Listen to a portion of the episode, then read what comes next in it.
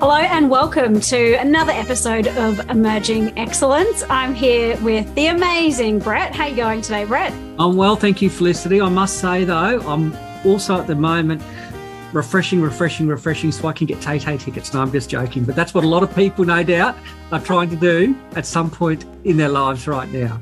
I didn't realise that. I'm definitely missing out. Lots of oh, FOMO happening. Current. Come on, get current. Oh my gosh, she's actually, she's on my favourite playlist at the moment, so I should be in the know.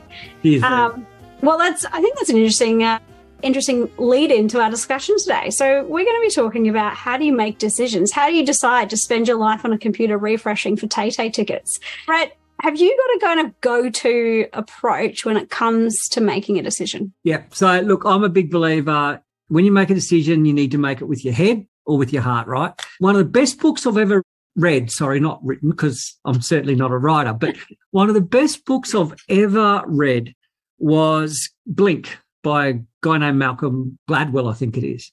And the reason I talk about that, Felicity, is it basically says that the majority of the decisions that you're going to make come from your gut.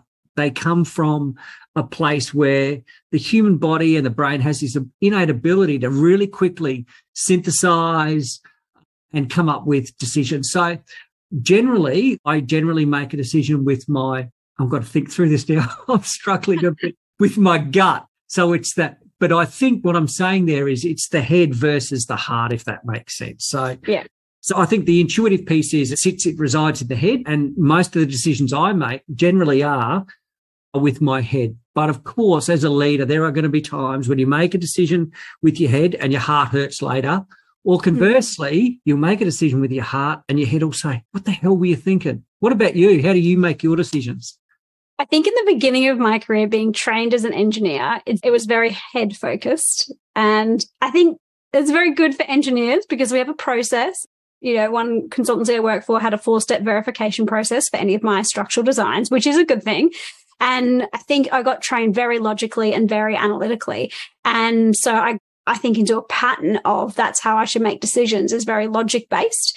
And I didn't really realize that was my training. And it was kind of, you know, it became it went for something to become innate and i think we don't get trained as well growing up of how do you make a decision you go oh I'll go to school uni etc or what's you know the best career choice you don't go oh my gut feeling about the rest of my life and what i'm going to do is is these things and a lot of things are chosen for us when we're young so definitely in the beginning of my career i was more head focused and as I've gone more into business, more into leadership. I can relate to what you said, going to more heart focused. And, but sometimes I feel when I'm making decisions from my heart. It's almost like I'm blindfolded and I'm kind of, you know, spinning a globe and putting my finger down and pointing at something and can feel a bit uncertain for me. But I think that's a lot to do with my training as an engineer to think from my heart, to think from my head. Yeah, I think I think what I've learned in my leadership journey, you're always going to get some decisions that are right and some that are wrong. And I think it's okay for us, you know, if we're thinking about the people that might be listening to the podcast, you know, we don't want people to feel stifled as they go in their leadership journey or grow in their leadership journey.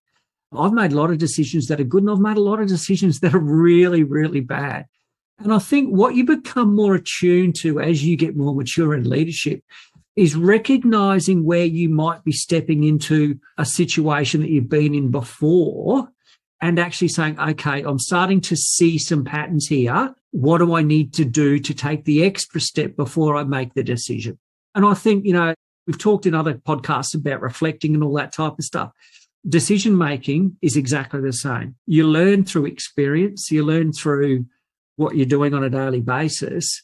And what you've got to do is you've actually got to feel comfortable in thinking outside yourself and saying, I don't feel comfortable.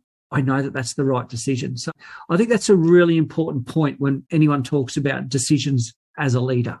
Yeah, there's definitely development in the gut feeling that I've had over time. And I think one just reminded me where you know, often I've gone to a mentor to ask for advice around something and say, Oh, I've got to make this decision. Here's what I'm weighing up. Here's what I think I should do. Or say, or don't tell them what I'm going to do. Just say, what would you do? And often I have an idea in my head of, you know, what I'm going to do. And then if they say, something different and I don't agree, you do get that feeling of like, oh no, I don't agree with that. And that can be a really good test, I think, too, to go out and speak to people, so to talk about the decision and go, here's what I'm think here's what I'm thinking. And then that also helps too, where you go, oh, I'm actually don't agree with what they're saying. And then that can narrow your focus a bit. And I think that's a really important point, right? Having people around you that are not sycophants, having people around you who are not yes people, I think is a really, really important part of a leadership's tool, a leader's toolkit, right? If you have people around you that just say, oh, yes, yes, ma'am, no, sir, you know, all that type of stuff, they're not actually helping you make the right decision. So, you know, one of the things that I, I really instill in the people that I work with as part of my team is I say, I value a different view. I value a difference. And I actually, you know, I really appreciate it when some when one of my team says, no, that's a stupid idea. And I've had some people say, that is a really stupid idea. I love that type of passion, that real honest conversation around the leadership table when we're making decisions. So I think what you've also got to do as you grow in your leadership journey is you've got to know that it's okay to have people that challenge how you make decisions and why you make decisions recently when there was one of the COVID outbreaks, we had planned to run an event in Sydney and it was June, I think 2021, something like that, and right before one of the, the lockdowns. And we had to make the call. Do we go ahead with the event? Do we fly people in? Someone had already arrived there from Perth and do we do this event? And we had lots of mentors who were really senior board members. It was front one of our elevate immersion days. And we had to make the call. Do we go ahead or not? And I made the call. I was literally presenting on stage about leadership I walked off stage, got this message about potential COVID outbreak, and then went, all right, I've got to call it. And I remember calling one of the really senior executive mentors, and he said, that's the call, go for it, back yourself. And that was so helpful. I was worried about what he'd think and what he'd say. Oh, you've wasted my time, whatever bad thing I had going on in my head. But it was so powerful to go, you're the leader, you've made the choice and back it. And I think sometimes that can be really powerful is you with that gut feeling backing it with your gut. What do you think? Oh, look, I absolutely think you've got to back it with your gut. There's no doubt about that. I mean, look, I think you'll know when you've made the right decision. It sort of it feels right. And that's a really hard thing to talk about, you know, because it's such a nebulous concept, right? But I've made some decisions where I haven't been sure and they've turned out to be right. They've also, in some instances, turned out to be wrong. And you don't know until a little bit later. So I'm a big believer in gut feel. I really believe that my gut is generally right. You know, that's one of the joys of being a wisdom worker. Felicity, you, you have a lot of experience under your belt, you know, in your gut to help you sort of develop that. And so I think, you know, you gotta you gotta believe in self, you gotta believe in your gut, and you gotta believe and know that you're gonna stuff up every now and then. That's okay. You know, you know what I mean? You you just gotta know that it's okay to stuff up. As a as a I always get this wrong millennial. Yeah, yeah, you're millennial, right? Yeah. Talk to me about do you as a millennial generally feel that your gut is right or or are you still, you know, given despite all the wonderful stuff that you've done and your seniority and, and your entrepreneurship, do you still sort of juggle this is my gut right conversation internally? I often think about it from different perspectives. So, what perspective am I thinking from today? So, if I'm running a business, I go, what's the best thing for my business? I personally might not like that answer, but there's definitely a here's what my gut says around here's the right thing to do for my business. Then there's also here's the right thing to do for Felicity personally, because here's my goals and here's where I'm going. So for me, the context is really important to put that hat on first. And recently I've been dealing with a situation where I could step back into the business and kind of rescue a project. And it's something I'm really passionate about. And it's really important to me, but I know deep down that's not what is best for Felicity. And that's been a really hard decision for me to make. I know gut feeling. Don't go down that path. Don't go back into that project. I know I could make it amazing and awesome, but it's just not the right choice for me. So I think that's really important because when you are leading a business or you're representing a business in your role, it's important to make decisions from that perspective of what your role is. And yeah, I think I'm getting better and better at it. But I also think that the clarity of goal is important too. So if you aren't sure where you want to go personally or what direction you want your life to take, then it can be really difficult to make a decision in the now. So often if I'm feeling like being indecisive or I can't kind of tap into that gut feeling, I go, okay, am I clear on where I'm going? Because that kind of sets those boundaries of where to make the decision from. And let me ask you this question. You know, how do you make sure to the best of your ability that you're making the right decision for the future? I have my five year vision and my bucket list of what I want to do. So I go, does it align with that?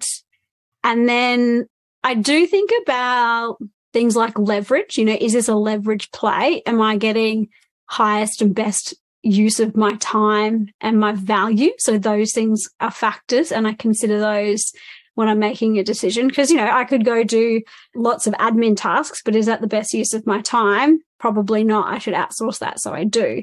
And yeah, it's a tricky one because I think it's a constant conversation to have or you know, I notice if I'm stressed actually, then I go, I haven't really thought clearly about my future and set those goals. But I'm a real goal setter. I, yeah, I'm totally converted. I'm on the goal setting bandwagon and I'm obsessed with it because it really helps me create that clarity. Did I answer your question? Do you need more? Uh, I think you did. You did. But I think what I was taking away is is when you're thinking future, you're thinking next week or the week after, maybe not five years down the track. I've got the vision board for the five years. It's actually right there on the wall next to my computer. And so I, I do check that in regularly. And we got one on our inside our car as well. So when we wow. get into the into well, it's the motorhome, so it's on the fridge in the motorhome. So wherever we're traveling, we've got the five year vision. And I do check in, is it aligned to that? So often when it's, I think the big picture stuff, it's more around alignment and is it in that general direction? And then there's the specific day to days. But I do find it really difficult to think beyond the five years. Mm. And recently on our holiday to the UK, we are visiting family and they're getting older. And so that's really put things in perspective of what is really important because life is short. One of the things that we do, and this is one of the benefits, and there are a lot of benefits in being a public servant, but one of the benefits of being a public servant, particularly when you're at the senior level of the public service, is sometimes you have to go and attend what are called estimates committees. And that's where you get to sit, you know, before ministers, members of parliament, etc., and answer questions about the performance of your organisation. And the reason that I talk about that is one of the things that I always think of, and, and my team and I do this on a really regular basis, is we all, we often ask ourselves this question how is this going to impact somebody that's sitting in the chair five years or 10 years in the future? Are they going to be able to understand the decisions that we made now so that if they get questioned about it, we can actually support them in the future? And that's a really important thing that we do about, you know, in particular, the really big strategic decisions that we often have to make. So that's, that's something that, you know, we're always talking about, you know, with, with my leadership team. And I actually think it's a really good way to stay true to making the right, right the, deci- the right decision for now, but also for the future. It's that almost like protecting the people who are going to be in the organization in the future from mm-hmm. mistakes that might have been made past. What do you think about that? Mm-hmm. Yeah, I get what you're saying. I think I had a conversation at a conference last week in New Zealand and they did this under 35 presentation competition. And it was awesome because I didn't fit in that category. So I was hearing all these young Gen Zs present. And this lady, Melissa Alfrey, actually did a fantastic presentation. And I spoke to her afterwards and she said to me, is it uh, asset management was the conf- was a big theme of the conference. And a lot of the people there maintaining assets and, and working in the public service. And she said to me, you know, we have to inherit all these assets and they're coming to the end of their life. So we need to figure out what to do with them, what's going to be the best thing. And I, it was amazing because I literally have never thought about that. and went, oh yeah, a lot of the road projects I worked on, she's going to be inheriting those and having to figure out what to do with them. And what about those assets that are end of life that were done before my generation, etc.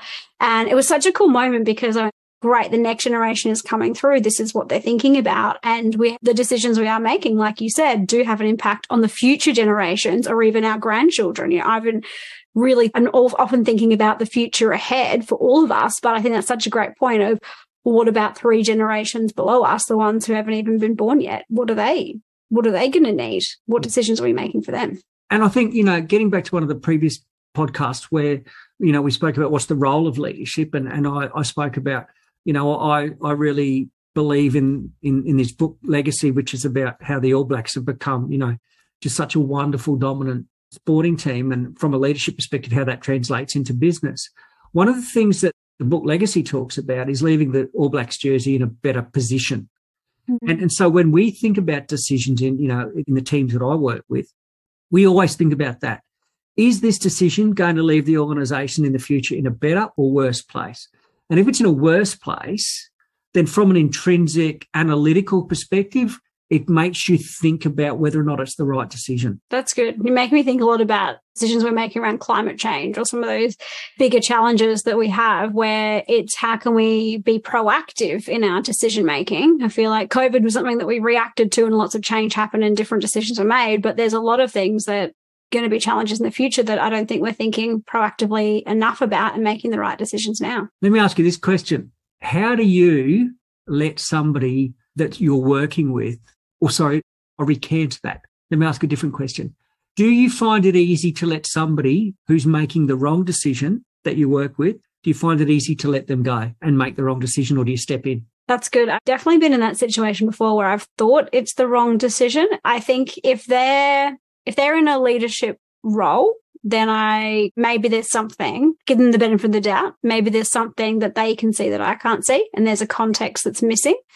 So I've done I've done both where I've let people go and then it hasn't gone well. But I think it comes back to that relationship and the continuous conversation. So uh, you know, I feel like in my team you speak to people regularly. So it's not like I'd let someone go, you'd be a total failure and then pull it back. I find it hard to do though because yeah, got to, you know, teaching people to fish is a lot better than telling people how to fish. And there's a lot of powerful lessons. But yeah, I, I do my best to let people go, but then also make sure we have those reflection moments of, you know, how would you do it differently? And I've often found that they have better, the team has better ideas than I do. And why is my way of doing something the right way? Actually, it could work out better. So I do like to bring a positive perspective to it of, okay, well, maybe there's something they're doing that I can't see, or there's a better way that it's going to work out that I can't see. And be optimistic about it. How do you approach it? It's a difficult one. Uh, this is where I think there. This is the true crossover in my view and in my experience from head to heart, right? So I, I think it's important for a leader to let people fail it's in a safe mm. environment, of course, right? Yeah. Don't set people up to fail, set them up to succeed. But obviously that means that sometimes you need to let people fail. And so I think the reason I talk about the head versus the heart piece here is I think you need to be able to differentiate when your heart is saying to you, don't do that. It's not the right thing. It's going to hurt them or they're going to mm. fail and, and the project might go bad or whatever it is, right? But I think that's when you need to get attuned to be able to say in your head, but this is how that person's going to learn, mm. right? A lot of people that I've worked with have said, and I don't know if this is a positive or negative, but they've said to me that they don't understand how one minute I can be, you know, engaging with them in a really relaxed, pleasant way and then the next minute, it's almost like I could cut their heads off, you know, in respect of being the pragmatic leader. And that's a figurative speech. I just, it's important that I say mm. that. And I think what I've learned to do is I've learned to be able to disassociate the head from the heart. Mm. Now that that's a cold way of being a leader, right? In some instances.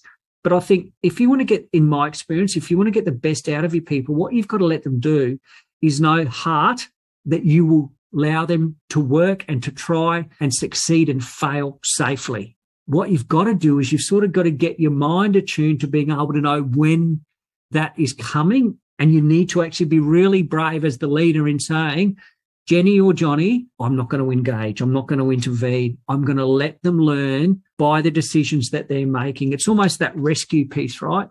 Yeah. I guess what I'm saying is you need to know when the heart is telling you to rescue, but the head is saying don't. Do you often scenario plan with people, as in kind of talk through all the consequences of decisions? And does that help you in those situations where you want to have people fly, you know, succeed and, and grow and learn? Or do you, yeah, how do, do you do that before or do you do the autopsy on the decision, the post mortem at the end? I don't scenario plan. What I do is, is when I'm setting up a new team or working with a team for the first time, I set the expectations that I have. I then flip that and say, tell me what your expectations of me are. And that's when I'd say, you know, I want you to make the decisions. I want you to own your decisions. I want you to back your decisions. And then I usually say, if you're operating in good faith, I'll support you 100%.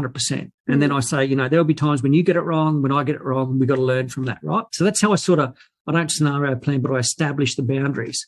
And then what I do is I, if something goes bad, whether it's me or, or somebody else, I hold them to account and I say, right, how did we get here? What have you learned?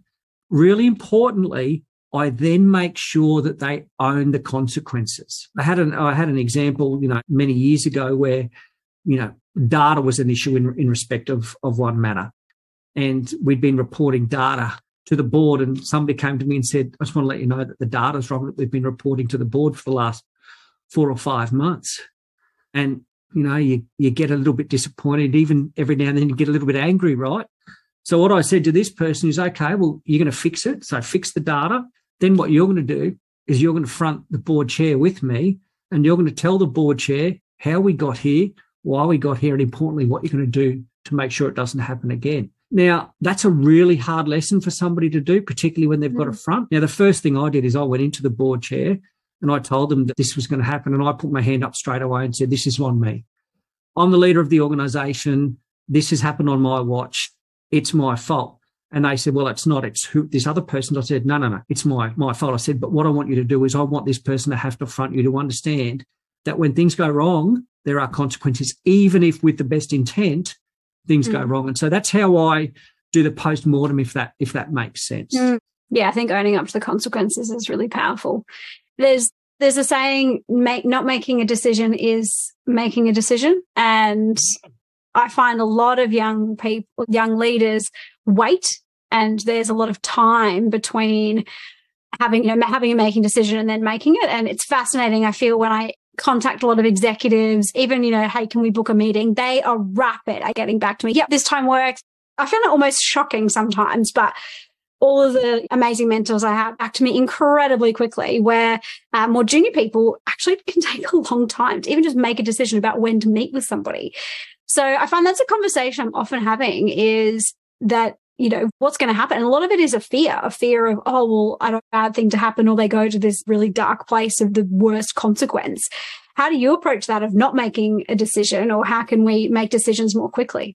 Oh, I think the vortex of indecision, right? That's, I had a conversation with some people just recently about not getting caught up into the vortex of indecision. I think I've been really lucky that I've had some fantastic leaders that have allowed me to fail safely. I, I really, really cannot under understate or overstate. I can't, don't even know the right phrase.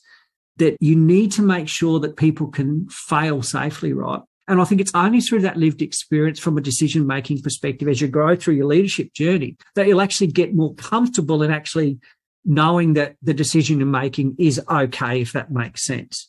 And so I think, you know, what I, I've grown into being comfortable with my decisions you know, I've, I've, I've been, I've been smashed from bad decisions. I've been patted on the back for good decisions. And I think, you know, the earlier you are in your career, I think it's probably a little bit harder to make a more definitive decision because, as you articulated, people are still indecisive about who they are and what they want out of a role or something along mm. those lines, right? So I think that's okay. What I do is I just say, it's better to not, it's my view, better to make a decision and be at the wrong decision than not make any decision at all from a vortex piece. And getting, and that's a differentiation to what you said, which is sometimes not making a decision is a decision. Two different things, right?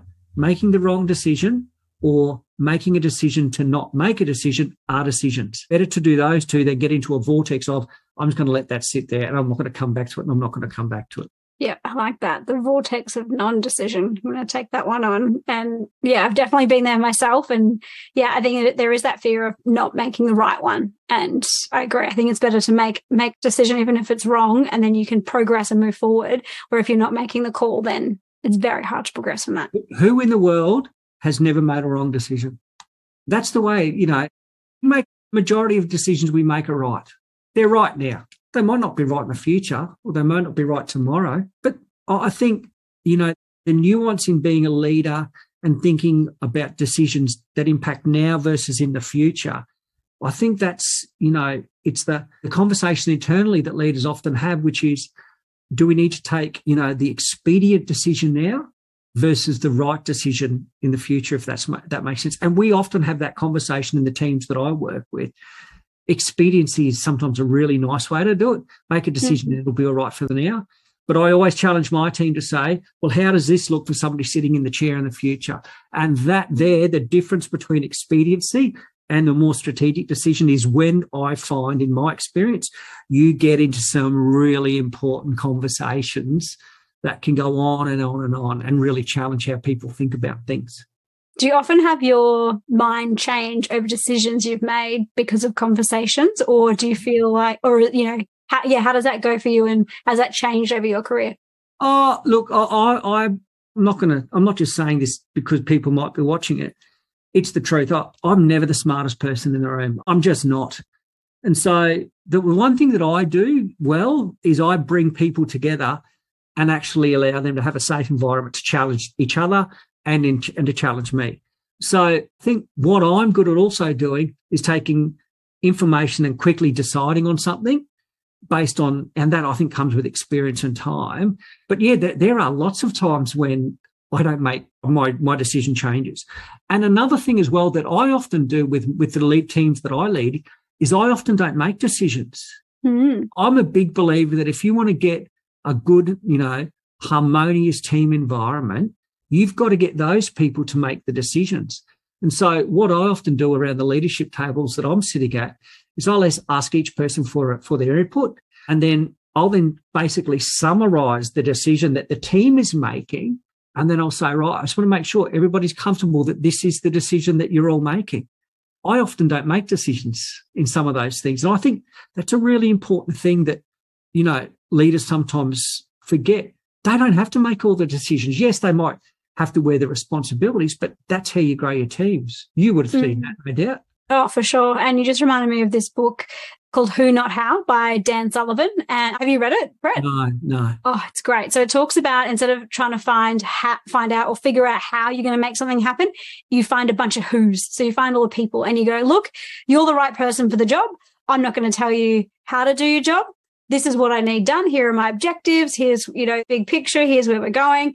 You decide, figure out everything else. And I think that's a powerful context to think from, just like you articulated in that, you know, that you're delegating the decision, but maybe not the responsibility as the leader. And I love that because it's like they're the expert in that, in that thing and you're empowering them to do that. And I think that's the job of a leader. Let me ask you this question then. Given we've had this conversation before, given the, the, the role that leaders often have, technical versus general, if there's a technical decision, and this is probably challenging your engineering brain now, if there's a technical decision to be made, do you listen to non-technical people like me? Well, I, I straight away went to working on an engineering project. So my engineering brain did do that. Oh, I think it would depend on the situation was because often I've been a project manager managing technical people and I am definitely not the expert on technically whatever that thing is. So I think there's the power of asking questions there of, and I found too working on an engineering project, you might have say five technical people in the room. So say it was a building, you know, you're going to have your architect, your structural engineer, mechanical, electrical, and often they have competing priorities. So whatever the decision is for that technical person is right in their sphere and their world. So again, I think it comes back to the context because that might be the best architectural decision, but you know, there's we need to send some electric, you know, pipes through there and it's going to look rubbish. So often I think the generalist can help sort of see the bigger picture of things. And that's what I think a benefit can be. And it's important to consider where people are making their decision from and what are the drivers because it might not necessarily be the same as you. So I don't know if I answered your question, but no, you did. it's the frame through somebody's looking at, right? I mean, I, I think, you know, there might be some specific, I mean, we deal with a lot of legal matters in the sectors that I work in, and I'm not a lawyer, but, you know, one thing that I'm, I'm, I love doing is having really hard conversations with lawyers and challenging their thinking. Hmm and then they also challenge my thinking, right? And and I think you know the reason that I ask that from a technical versus non-technical perspective is is sometimes the higher up the ladder you go, the less technical you actually need to be. You need to know how to get the best out of people who are technical in a way that is easy for you to understand so that mm-hmm. you can actually make an informed decision. And I think that's, you know, one of those one of the things that you know, as a wisdom worker, you get more experienced at is that understanding that that asking the right questions, challenging the questions, and then synthesizing stuff that can be really technical, and then mm. getting the team around you to help make the decisions. Yeah, and asking questions like why or how does this work or what's your perspective on this and why is that important? And I found similar when you when often you'll get a legal answer in a business and it's a very clear, direct answer And then it just recently this happened where we had a thing in a contract and we took a step What's the actual risk? What's the material risk? Are we prepared to take that as an organization or not? Okay, we are. Okay, this is actually not a big deal. We can sign the contract and move on. So yeah, that perspective can be really powerful. But then I also am going in with my eyes open, knowing from a technical perspective what their view is. And I think it actually really helps with that decision making when you get to that level of detail because you've made the decision eyes wide open, knowing what some of those risk, potential risks could be in the future. And I think on the risk piece, you know, one of the things that sometimes, you know, people who are new into leadership, I've seen in my experience is they don't want to ask the question, what does this mean? For fear of looking like they're not leading, if that makes sense. Oh, interesting. so, you know, I'm a big believer in, you know, every leader should feel safe and vulnerable in saying, I need help here and understanding. Mm. And, you know, and that's one thing that I'm not afraid to do. You know, we often deal with really technical legal things. And I just say, dumb it down for me, you know.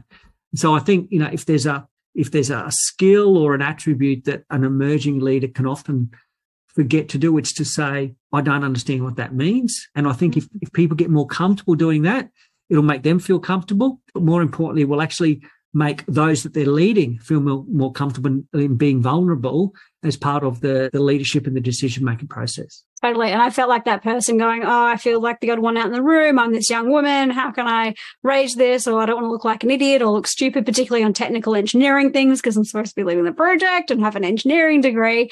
And one of the leaders actually that I used to work with at Arup, she said to me, Oh, you're an extroverted communicator. You like to go out and ask questions to clarify things. And I went, Yes, there's a word for that. That's so powerful. And that's how I do actually find that I work through problems and solve them is by asking questions and having a discussion.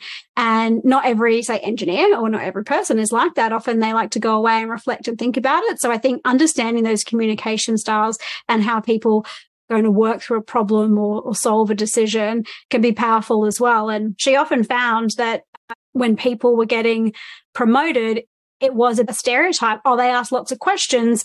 They must be unsure of themselves. And she said that she often had to advocate and say, no, that's how they work through mm. problems and solve things. So I think there can be a misperception around that as well. And I see you're nodding, Brett. So you might have seen this yourself.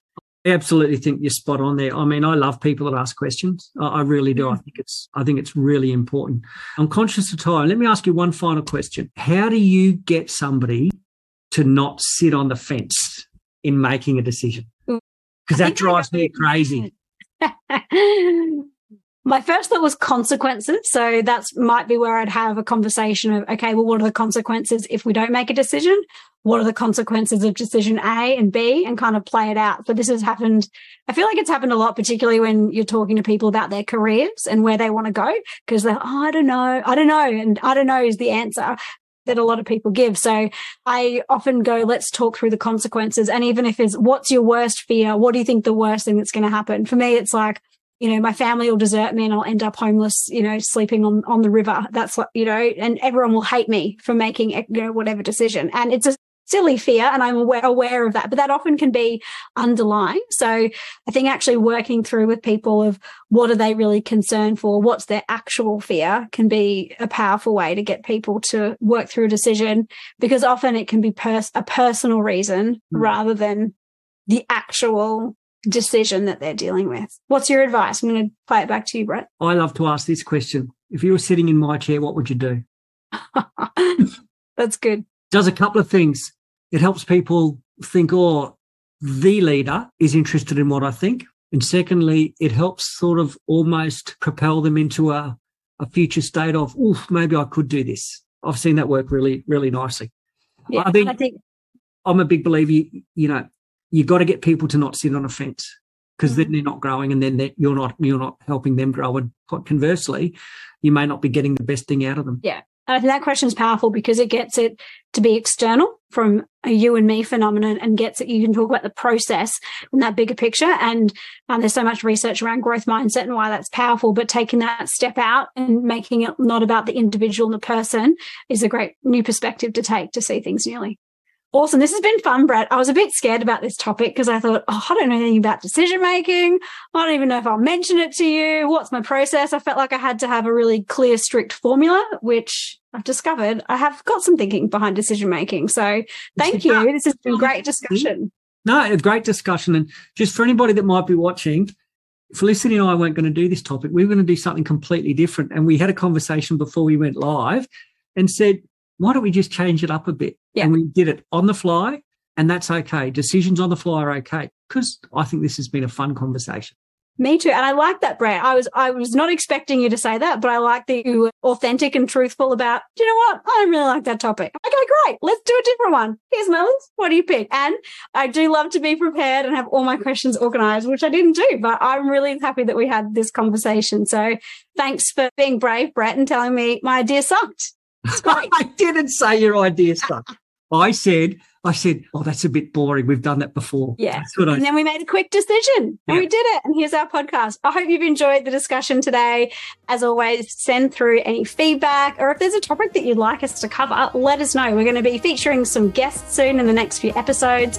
And uh, yeah, if there's something else you want us to talk about, please get in touch. Thanks for listening.